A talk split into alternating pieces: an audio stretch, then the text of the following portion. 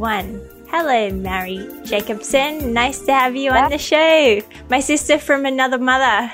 right, Papa Sisters. Thank you so much for having me. Uh, dude, it's a pleasure. Like, I'm so excited to have you on the show because, like, I listened to your chat with Charles from Charles Miller Brand Denim the other day because, you know, um, yeah, it was like such a great chat. And I also chat to, um, Jeremy your boss, um, the Standard and Strange family from the Standard and Strange family. And like, you know, I would really like to continue our, com- the conversation I had with Jeremy with you because you are kind of spearheading a new, um, activist kind of direction for Standard and Strange. And, you know, I really wanted to open up with this because, um, it, apparently it, it, caused a little bit of backlash um, from a small group of of customers um, in your community. And basically, for those out there who don't um, know what we're talking about, um, so Standard and Strange are a beautiful retailer out based out in Oakland, and you know you're a men's retailer. You retail like you know beautiful denim, um, leather, you know you know, things that have been made by artisans. Um, also like beautiful jerseys and knitwear, you know, things that have been made the old way. And, you know, I guess, yeah, like if you can just kind of give us a little rundown of like, okay, why you chose, why it was important for you and the brand and the company to go down a more poli- voice more political, um, you know, a more political dialogue and, you know, what kind of backlash that has and what, how this kind of new direction has kind of, um, created new meaning for you.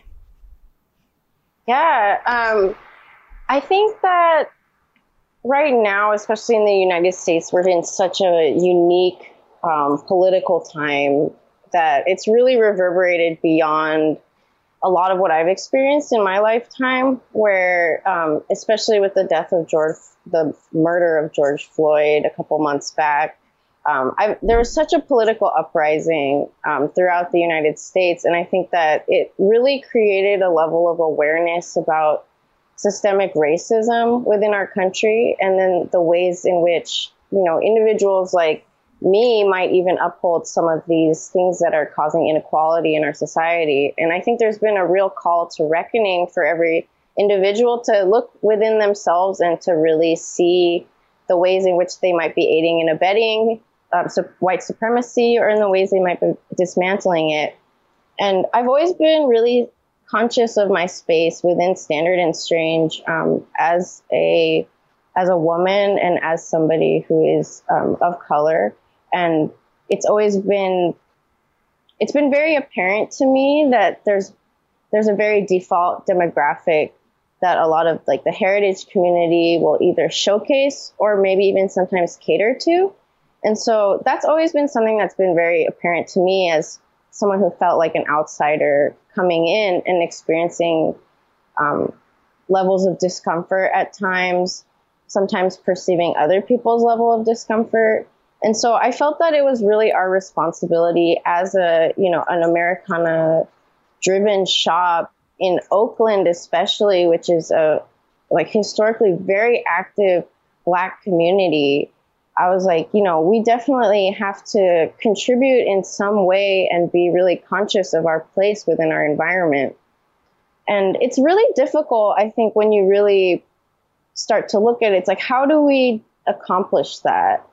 um, it's not an easy thing that you can just like turn on a switch because a lot of these things are very systemic. Um, but I think that as a shop, we've really been looking at ways in which we can be more inclusive, we can be more welcoming, and also support like not only our community but um, communities at large that are marginalized across the U.S. And it's definitely been something that I think that at this point politically in the U.S. that there is a strong level of a demand to accountability.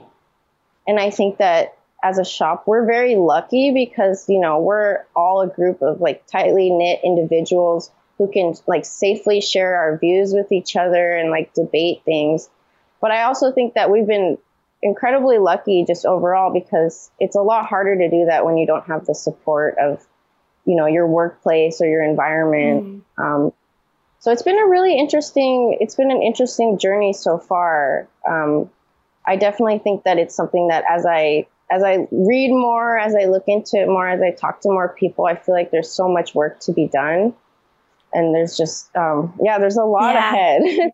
yeah. I, I just want to name that you were kind of, you know, politely dancing around, you know, the kind of demographic that would be, um, the Americana scene. Like I've, I've, you know, I'm not going to lie. Like, okay, most I've just looked at this like over the time that I've been doing the short time that I've been doing my podcast, I've been interviewing mainly like friends in the industry and like, you know, voices that I really admire and respect in the industry. They've all been, they've all been, um, Caucasian men. Okay. So, but, but the, the ironic thing is, and I'm not sure if it's true for your customer base, but I definitely think it's true for the standard and strange team is that, okay, they're predominantly Caucasian men, but these are super left leaning men, actually super open minded left leaning men. You know, I want to just like kind of name that, you know, for people who are not involved in this scene, people who are outsiders, if you just kind of look in and judge a book by its cover, you would just basically assume that a Americana, um, people who love Americana probably embrace like traditional 40s and 50s values and therefore like, you know, all the, you know, the, the, baggage that comes with that. And B, you know, they're all Caucasian men um, so let's assume that they have a very conservative worldview. But to be honest, like I have not come across that at all. Like there, you know, coming across a conservative person in this industry is actually quite a rare thing. So it's interesting. And I love when things kind of evolve and, and create a new meaning, you know. And I think the the Americana scene definitely has like like evolved and turned into a kind of the, we've kind of a, dragged this old idea into our context today and given it our own meaning. Like, you know, so it, it's interesting. And I think, um, you know, that's, that's how we evolve as a culture. You know, that's how we, you know, if things just stayed stagnant and stayed constant and never changed, everything would die. So I think, yeah, it's interesting. You want to say something right now? Yeah, no, that is, yeah, that is, I just have so many things to say. Yeah. Yeah, I think it's interesting. I mean, I mentioned uh, when I talked to Charles, like my initial I worked in vintage prior to working at Standard and Strange, and my initial thought about like you know possibly entering in this sector of fashion was like I felt very uncomfortable because I had a lot of those same initial feelings where like you know you go on a lot of these brand pages like all their staff is white males their models are all white males i'm like what is this world like mm-hmm. Um, but I think that what you say is very true in a way that like oh, I've met some very progressive people, very politically active, active-minded people, and I think that it, it, just reminds me of like one of my friends who is here in Oakland who dresses very like straight Ivy, like very um very preppy, preppy. very you know like tennis style. But he's like the a huge punk and just like completely against you know like you know higher like dangerous hierarchies etc but it's like he dresses like in a way that i feel like a lot of people wouldn't be able to reconcile. Mm. but i think that fashion is so layered in a way where there's so many different levels to expression. And i think that can get definitely get dangerous at a certain level. Like i think a lot about um, i've been thinking a lot about japan and the back and forth of imagery and the consumption of popular culture and just how some frankly negative imagery from like the US for example is still pretty popular in Japan like for example like Confederate flag imagery oh, right? Heavy. So that's so that's like a layer of like, you know, I personally like I've been grappling with that too because there's a level of lack of context in Japan for things Yeah. like that. But I also like personally from my context, I don't see it as acceptable. So there's layers here when interpreting history, right? Yeah. Sometimes it gets a little closer to like the danger zone. Um, but even for example, um, we got an email a while back um, about um, some we were ha- releasing some new Eastman camo items, and we got an email about somebody who was really upset because they were saying how they were like you know a child of the Vietnam War and how they were so opposed to war and how could we possibly sell these things and I thought that was such an interesting I haven't encountered that kind of Mhm. questioning in a while working at the shop, but that is something that I feel like I encountered a little bit more previously when working more on the floor with customers directly. And it's so funny because I'm now in this context where I'm so far removed from like that interpretation, but it's still like it's interesting to me that somebody out there might react surface level to Mm. these things, right? Because I think that's something to pay attention to as well. I'm going to be honest. Like, I definitely felt like, um, you know, before I started my brand, and it's some actually that's something I'm constantly thinking about is like how I think it's uh, the, okay. I think it's dangerous to romanticize war. And I think sometimes brands do that unknowingly because they're not asking themselves the right questions. And I think, um, and I think a lot has to do with how, um, our generation and maybe I feel like definitely I can only speak for my generation. Like we didn't learn history thoroughly at school. We we barely touched on a lot of in, important history, and therefore, when when you have like a, a whole generation who like barely learned about the the the disaster and the horror of war and the aftermath of war, then you have this kind of yet you're not asking yourself the right questions and that you don't have the right motivations of, of doing stuff. And I think that the menswear industry, you know, it does draw a lot of inspiration from military gear and rightly so because, you know, whenever there was war and whenever there was big technolo- technological advancement in, you know, in gear, in, te- in like, um, in, you know, how things are made, it did come from war because, because governments had big budgets to fund this kind of research. Um, but I think like conceptually, it's always something I've struggled with with a lot of brands is why are they, you know, what is their motivation behind using these like these ca- camos and these like are they are they yeah are they romanticizing war and and fighting? Yeah. And that is up to each brand i guess Yeah, or even when it comes down to, you know, reproduction versus reinterpretation, Mm. I think that there's a lot of liberties that can be taken. I think that in some ways you can't really have clothing, contemporary clothing as we know it without military innovation. You're totally Yeah. right.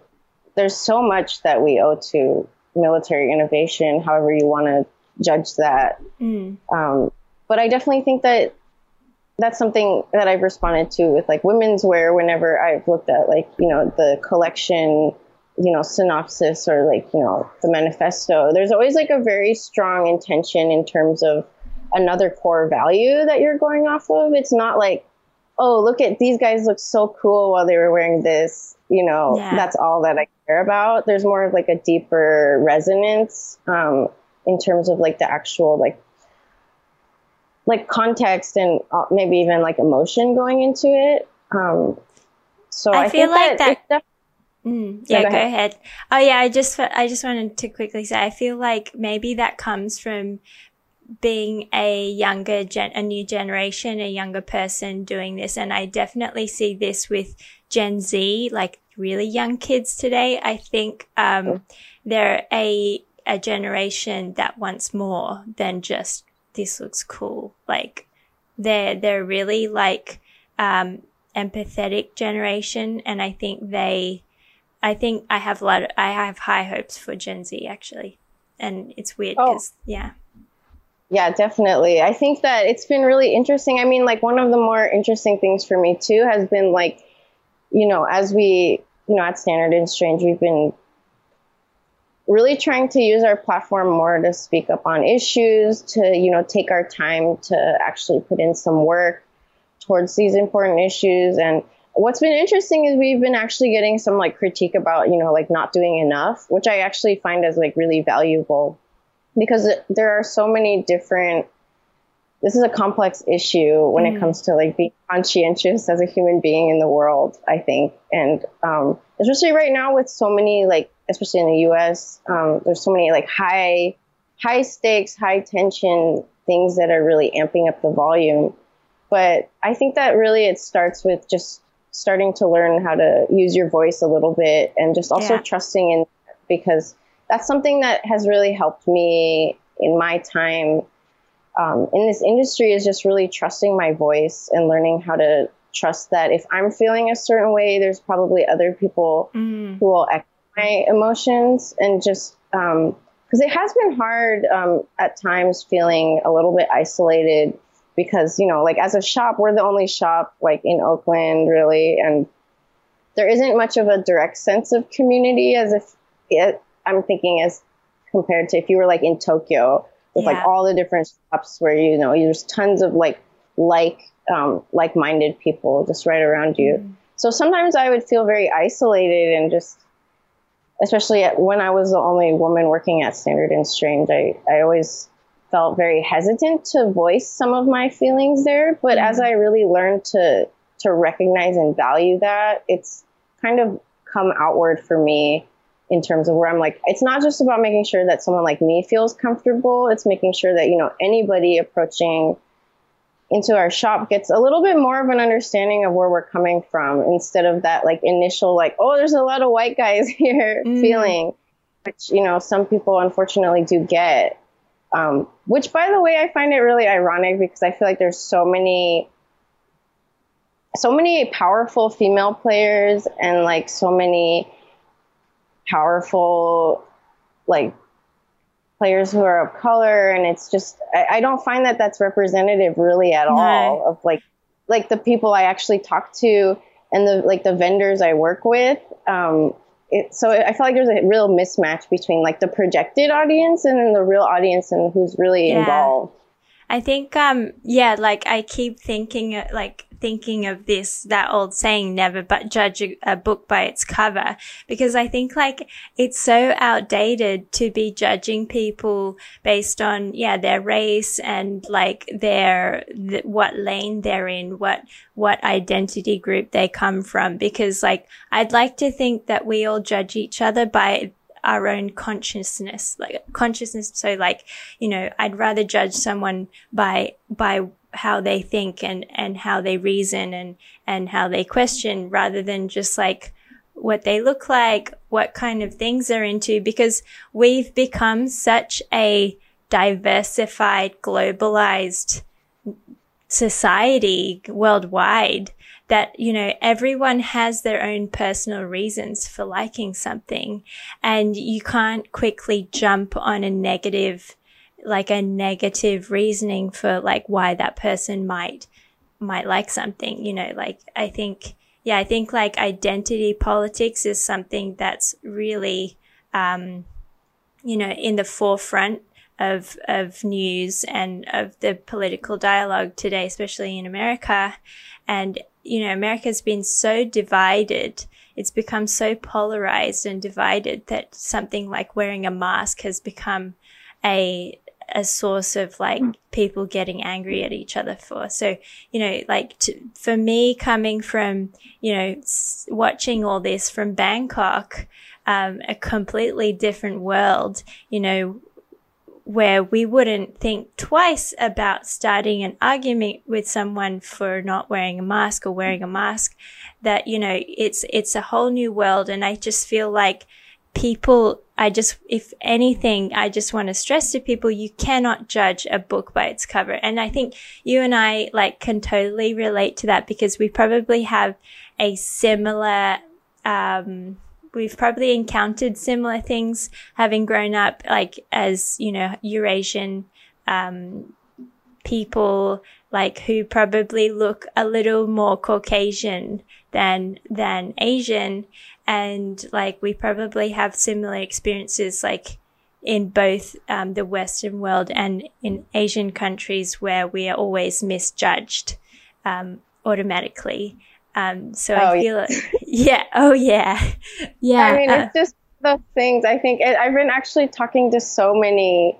I've been bonding with a lot of um, people of you know who are mixed with Asian and white or with anything else, and it's just been so interesting because it's there's such a common bond in the feeling of the lack of relating to your um, the, the lack of feeling whole in your identity and I feel like that's the actually the one common ground among people who are mixed is that you will actually feel more connected to others who are of that similar experience because neither neither one of your like parents, for example, has your experience. Mm. Um, and I, I've been finding it really interesting because I do think that it it's been a big part of the way that I see the world. For example, like just how you're saying with the masks, it's so many people here are the mask issue a lot it's like most people aren't happy about it like the fact that people are like going crazy and they won't wear a mask but it's not like we're like you said like in areas where mask wearing is really common as like a polite practice it's like completely abhorrent to think that people would not participate right mm. and that's been yeah. adding to my like sense of frustration because i have that added context of like mm. knowing that there's a different way to be and it's been pretty mind blowing for me, especially throughout the pandemic, because um, I just want to go to Japan, but I I, yeah. I can't do that right now. I'm like, oh, I wish it was like a little less sounds a little less scary over there. Yeah. People actually cooperate. I feel like um, I just keep coming. Like this has been this this theme that I keep drawing feeling drawn to uh, since the start of the pandemic, but always, you know, beforehand, I've always been interested in this idea of like the common good.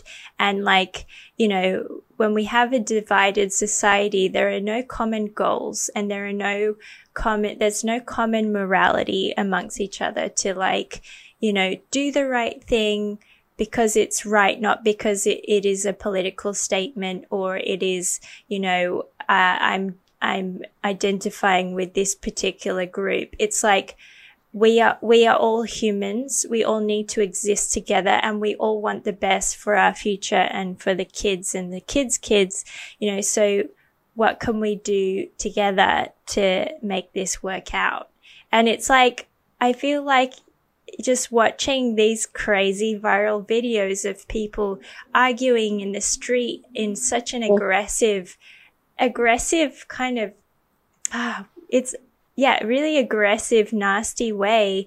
And it just hurts my soul to see this kind of behavior when, you know, we are all, it's like we're all struggling together. It's not like, it's not like each, we, it's not like none, there are people in society that have no, no hardship, you know. So it's like, I think that's what culturally what is so different between where I am in Thailand and where you are in America is like this collective goal, this kind of morality that, that everybody shares and people, you know, people treat each other with respect and with, with good value, with moral values.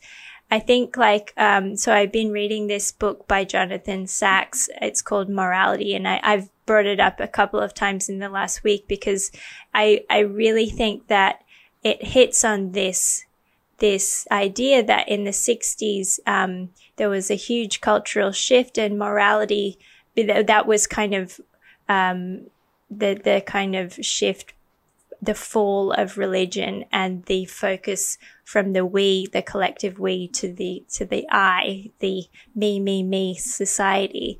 And, and what happened was morality was outsourced to, to politics and to corporation.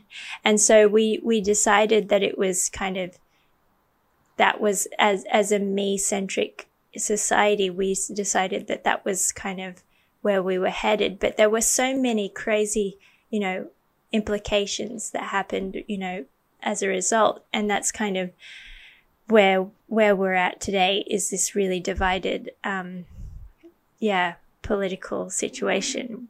And I just want people to like take care of each other. Like that's to me, goodness exists in all people and in all aspects of, in every corner of the universe. And we need to like use that good energy to like share amongst each other.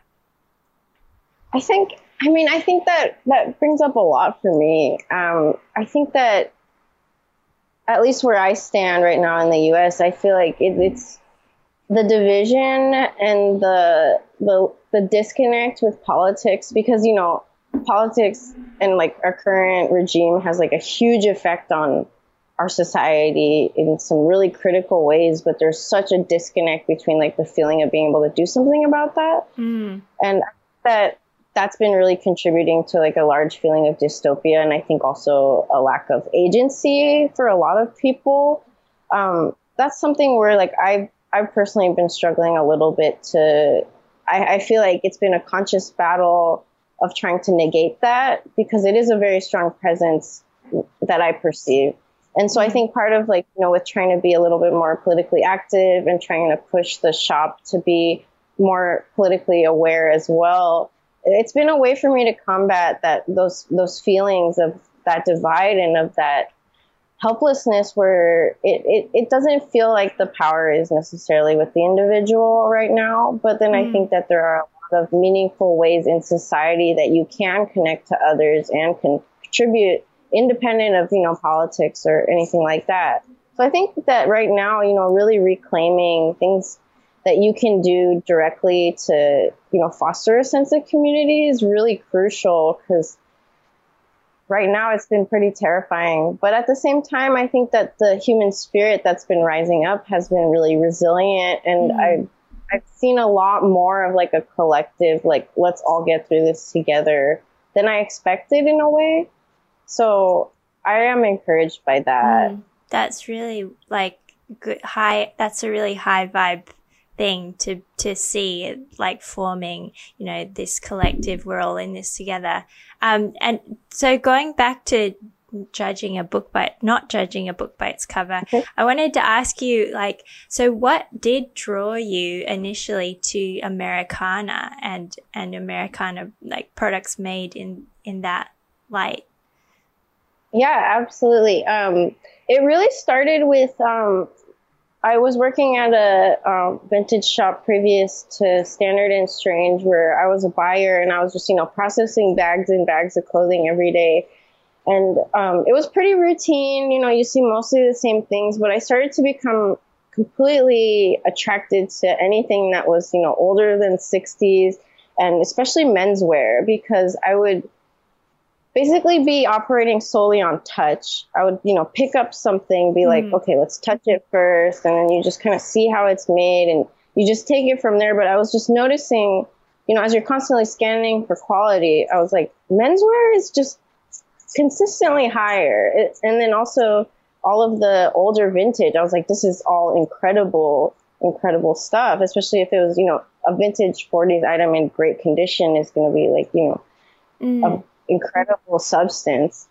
And so that started to get me more interested in in denim specifically because I started to realize, you know, there's a lot of different types out there and there's a lot of different levels. And then also just menswear in general because I was really attracted to like the level of detail of intentional detail too. Mm especially when you start finding historical garments where you're like, why does it have a funky pocket like that? And then you look it up, and then there's a cool backstory, and then it's it's much more exciting than like, why does this woman's jean have a pocket that's like you know this shallow? And so mm-hmm. that really started to lead me down a path of being interested in shops more locally in my area. So there's like Self Edge and you know Standard and Strange where I first um, I first fell in love with Kapital where I like walked in and there was a raincoat and I was just first really interested in the, the Kapital the cloth tag.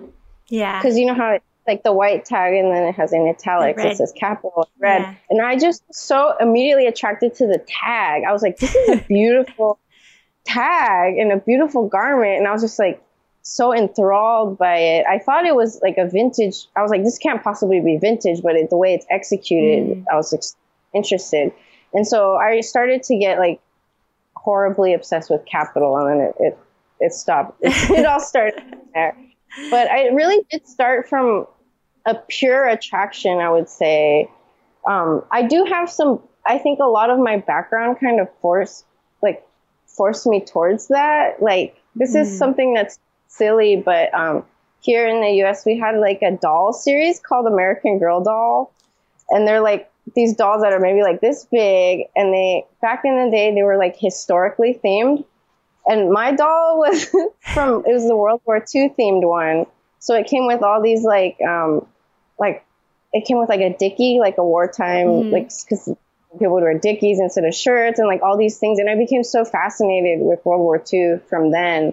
And so I think that once the dots started connecting and I was like, oh my gosh, like all of these things that I was into, and then especially moving towards getting into military clothing, it all just started to click for me where I was like, mm-hmm. this is all something that really makes sense to me. And it's something that I just find on a purely technical level also just really interesting. Yeah. Like once you're getting into like development of certain technologies, it's fascinating. Like I really like zippers and just like looking at the technology over the years, it's just something that's I think it's it's on par with anything like, you know, like cars or motorcycles, things like that where there's so much depth to it that you can really I think it is something that is accessible.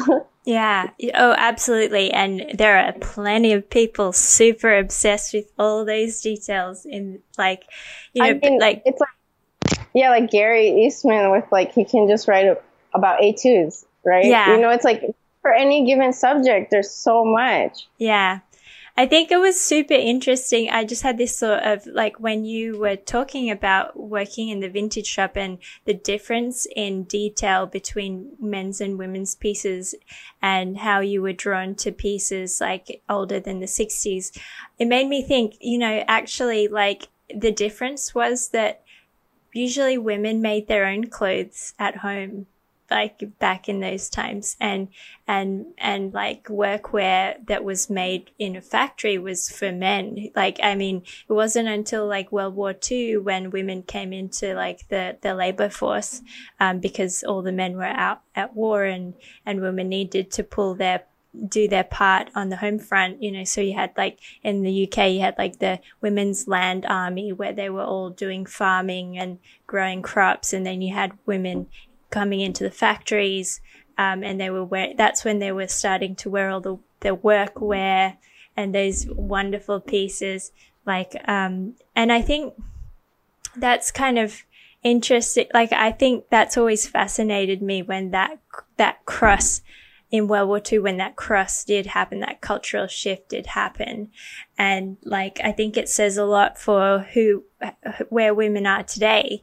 And I think like that's been my fascination about, um, workwear and, and how, how men's gear was always made with much more intention and much more functionality because just, just purely because they were the ones doing all the work. But now as a woman today, we have such different, um, you know, we have such different meaning and different, we have such different roles in society that we're really kind of carving out a new, you know, a new culture. Like, you know, women haven't had the, the roles in society as we do today, you know, before the before World War II, that was just unheard of. And in, in the space of time, you know, of like man, humankind, you know, that's like a speck of sand on a timeline of, you know, so, so there are so many implications of where this is going. And I think there, we have been dealing with the teething problems of that for the last, the past, you know, many decades. Um, so like yeah it's i find it really interesting when i when i meet other women who are really fascinated by by vintage and and and this area um like for you like, does that, you know, does that cross, cross pollination give you any kind of me- different meaning? You know, like, do you, what do you kind of want for this? What direction do you want for this industry to go in? Um, yeah, that's, that's a, that's a really good question. I mean, I think that there's a lot I would like to see. I think that first and foremost, I think that there's a general woe of representation. I think that there, the level of representation needs to be a lot more deliberate moving forward with um, just across the board in general. I think that there needs to be a little bit more. There needs to be more voices heard from um, people who are involved who may not be like the dominant face of behind certain operations, businesses, shops, etc. I think that in general there needs to be more of a celebration of like the kind of the actual audience that we have here, not just like a perceived audience or a projected audience. Um, so I would really like to see not only like showcasing all sorts of different people in terms of like you know models um, like campaigns things like that but also just really listening to what people want. I think just especially when it comes to the men's wear uh, the women's wear um, sector it gets it gets very murky and i think that there's a lot of projection happening without actually understanding what people want mm. and i think that people are really sick of that people are sick of um, feeling like they're being pandered to with like you know where there's a men's brand and then they have a women's line that is of noticeably lower quality for example i think that people are really starting to not want to take that mm. um, I think that one thing that a lot of brands and shops can do is just really seriously listen to feedback moving forward.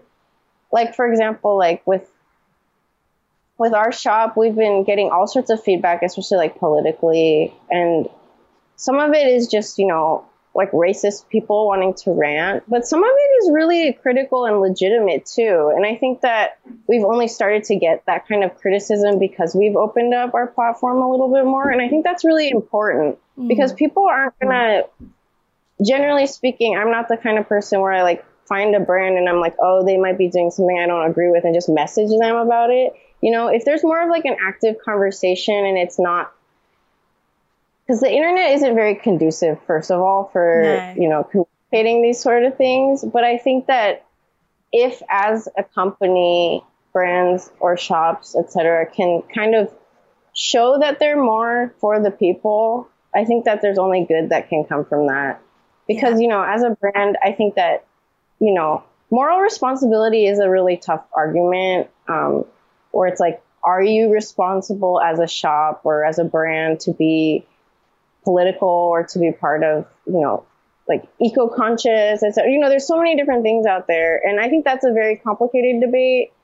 But just me personally, and from what I've seen, I think that maybe it might be a big jump for some some people to like be like explicitly political, but at least to focus on inclusivity is really important right now, mm. I think. Yeah. So I think yeah. Being conscious. I feel like in my perfect world, my utopia, um, yeah, I just, I would want all businesses, all individuals to do the right thing at their best capacity. Full stop. like, is that so hard? You know, like, and it's, I think it, it can be hard. yeah, I know, right? And it's, it's especially hard at scale. So when, yeah, when you have, you know, when you expand and you grow into such a huge scale where every small aspect of, of the operations are compartmentalized, um, then it gets really hard because then you have communicate, communication issues and, and things get broken down too small, which is what I think is the problem of, of mass scale anything. Um, but yeah, like in my perfect world, I I'm a, a big fan of um, an the economist called um, Robert Reich, and um, he wrote this awesome book called Saving Capitalism, and he's he's got a really strong um, you know political voice right now. Um, he has a YouTube channel, and yeah, he's always always um, making awesome content. But he, you know, he observed that you know, you know, back in the 80s, 70s, and 80s, and it transitioned in the 90s. But back then, um, small business you there were enough small businesses to kind of counterbalance this corporation, basically the effect of the of corporation on our economy. Now, our economy is about people. It's not about money. It's about people, and it's about how you treat people and how how you it's about community really. And so back then, you know, there were enough small businesses. There was a, a enough thriving diversity of small business to countervail corporation. But nowadays, um, that, that balance is completely, um, you know, tipped towards corporation. But in my, in my perfect world, it would, you know, we would be able to support a diverse, range of small businesses, life would become so much more interesting because there would be so oh, many. Yeah. yeah. And if you think about Japan, you know, like you go to, you go to any, you know, city in, in Japan and there'll be this like tiny bar that can seat like four or five people and they're like playing dope music and like the the guy behind the bar who owns the bar he like loves his job. And you go how do these people survive? Like it you know in, in most other countries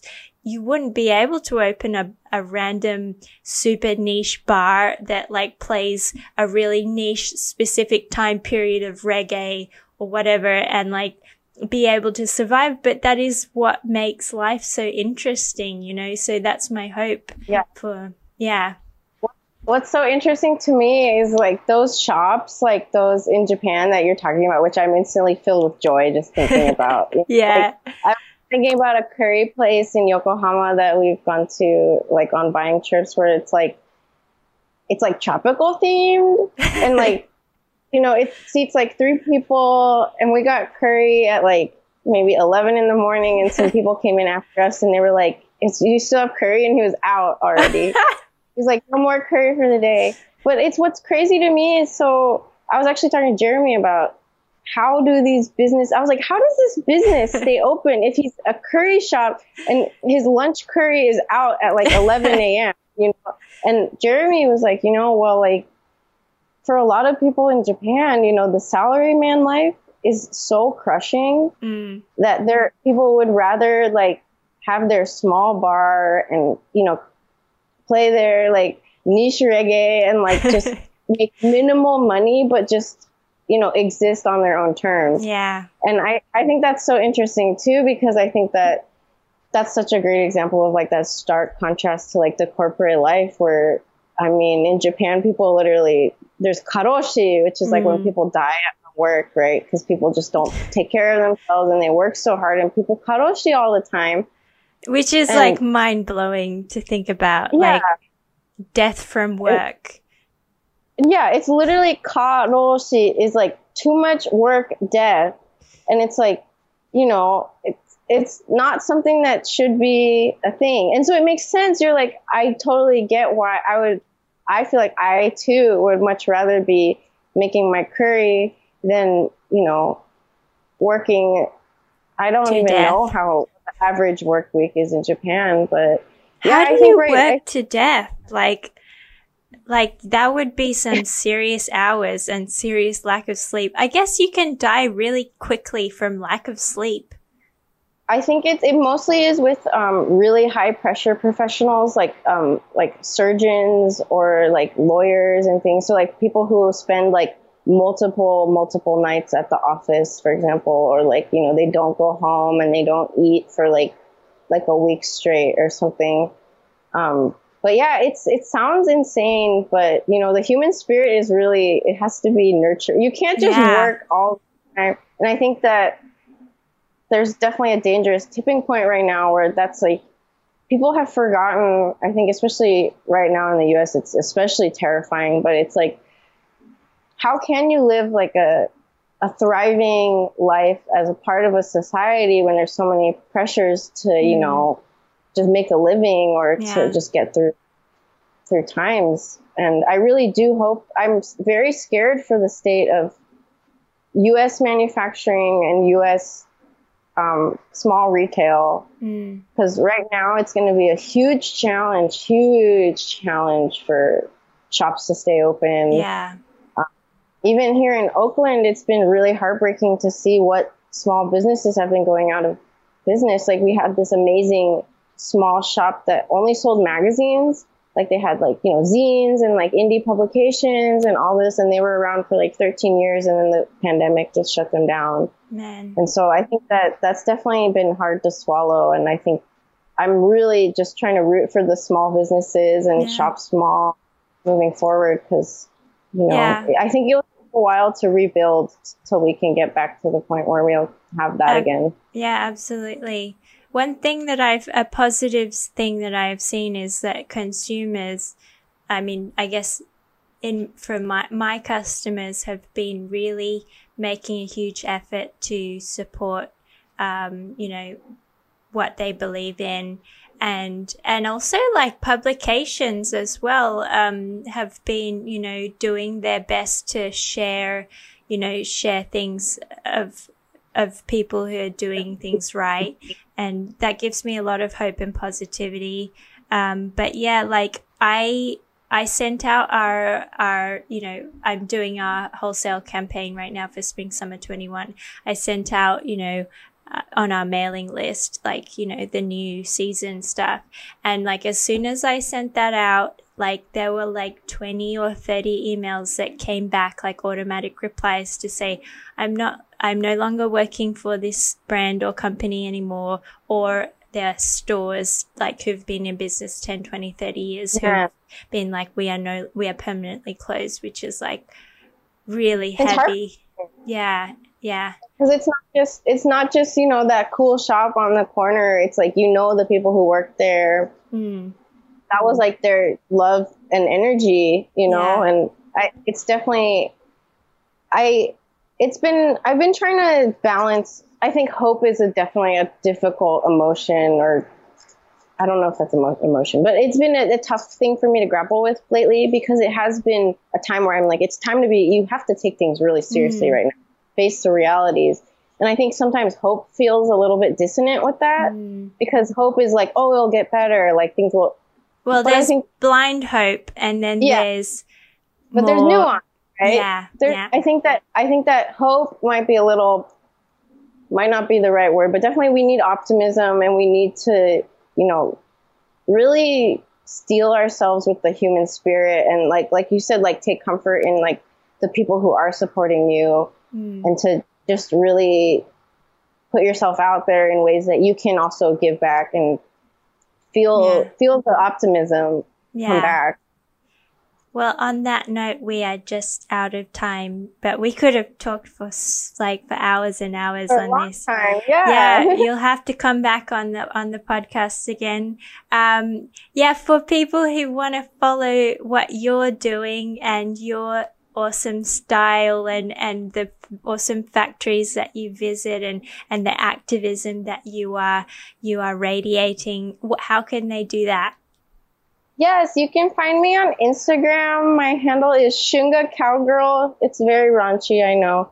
Um, but you can also find me through Standard and Strange. Um, you can email me at standardandstrange.com. Um, and follow our activism. We post pretty often, um, and I also post links on my personal profile for what you can do for each week. Every Friday, I try to compile a list of you know active causes um, Usually it's US based, but it's usually pretty comprehensive with a variety of things. So you can come Amazing. join me as we try to keep our spirits up around yeah. here. Yeah, yeah, keep that good vibe going. Thanks, Mari. Thank you so much, Lauren. Oh, pleasure. So, bye, everybody. Bye. Thank you.